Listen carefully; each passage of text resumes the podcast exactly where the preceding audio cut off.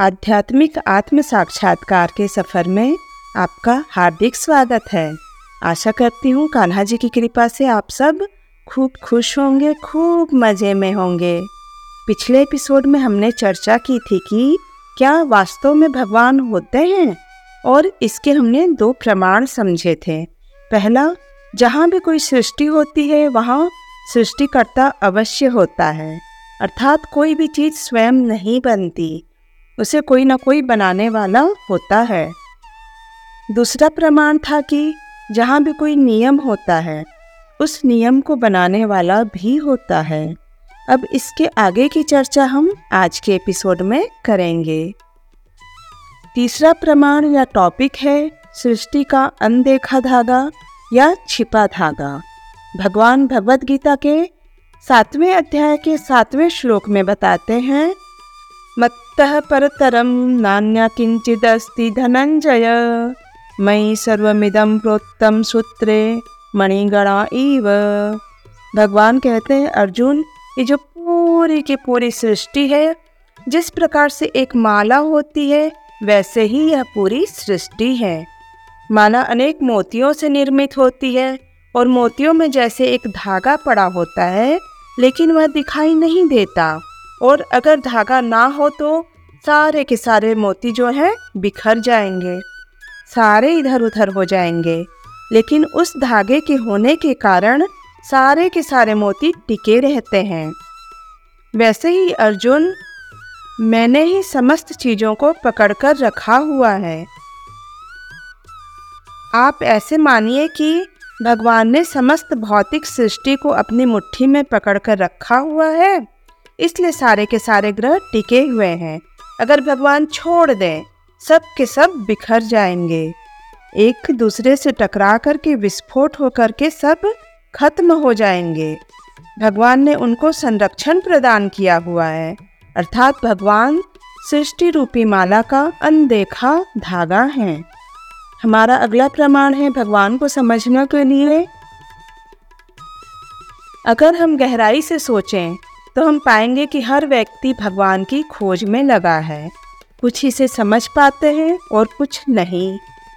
हम सबकी एक मूलभूत जिज्ञासा है कि भगवान कौन है। भगवान को तभी समझा जा सकता है जब कोई व्यक्ति प्रेम और सेवा की भावना के साथ भगवान को अप्रोच करे। कोई यदि भगवान को चुनौती दे कि मैं नहीं मानता भगवान को, अगर भगवान है तो सामने आए। भगवान को कोई फ़िक्र नहीं है। जैसे मान लीजिए, कोई नशेड़ी व्यक्ति जिसने शराब पी रखी हो, सड़क पर आए और कहे, कौन है प्रधानमंत्री? मेरे सामने आए और साबित करे। तो प्रधानमंत्री जी को क्या पड़ी है कि उसके सामने आए और सिद्ध करें कि मैं प्रधानमंत्री हूँ। जैसे कि हमारे पास एटीएम कार्ड है, लेकिन यदि हमें उसका कोड नहीं पता हो तो फिर वो क्या काम का? हम एक रुपए भी नहीं निकाल पाएँगे।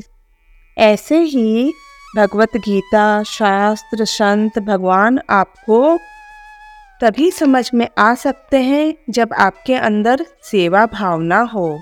कोई बोले, हम नहीं मानते, गन्ने से चीनी बनती है। अगर गन्ने से चीनी बनती है तो चीनी दिखाओ। गन्ने में चीनी नहीं देख सकते आप।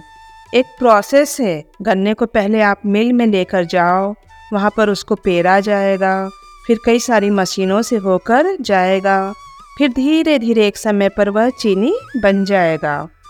तो गन्ने से ही चीनी बनती है, लेकिन आप उसको तुरंत नहीं देख सकते। उसके लिए प्रोसेस है। ऐसे ही दूध में घी, मट्ठा, मक्खन सब हैं। लेकिन एक प्रोसेस के थ्रू जब आप जाओगे, तभी आपको वह प्राप्त होगा। यदि हम कहें कि दूध में घी है हम तभी मानेंगे जब हमें दिखेगा।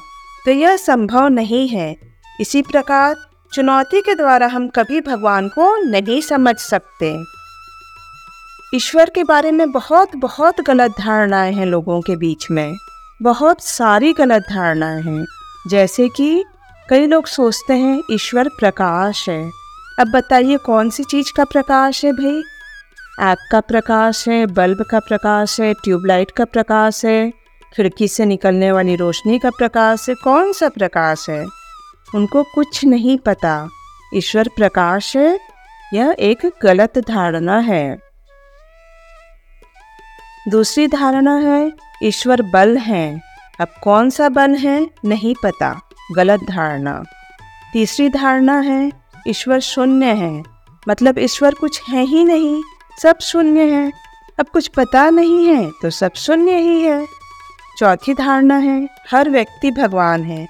आप भी भगवान, हम भी भगवान, ये भी भगवान, वो भी भगवान। अरे भाई मज़ाक चल रहा है क्या? सबको भगवान बना दो।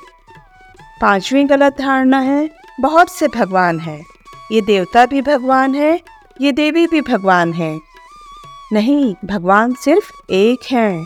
छठी गलत धारणा है कि भगवान है ही नहीं। उन्होंने ये सृष्टि बनाई फिर इनकी मृत्यु हो गई। इस प्रकार अनेक गलत धारणाएँ समाज में प्रचलित हैं। तो आज की चर्चा हम यहीं तक रखते हैं। आगे के एपिसोड में हम समझेंगे कि हम भगवान को कैसे परिभाषित कर सकते हैं। जय श्री कृष्णा।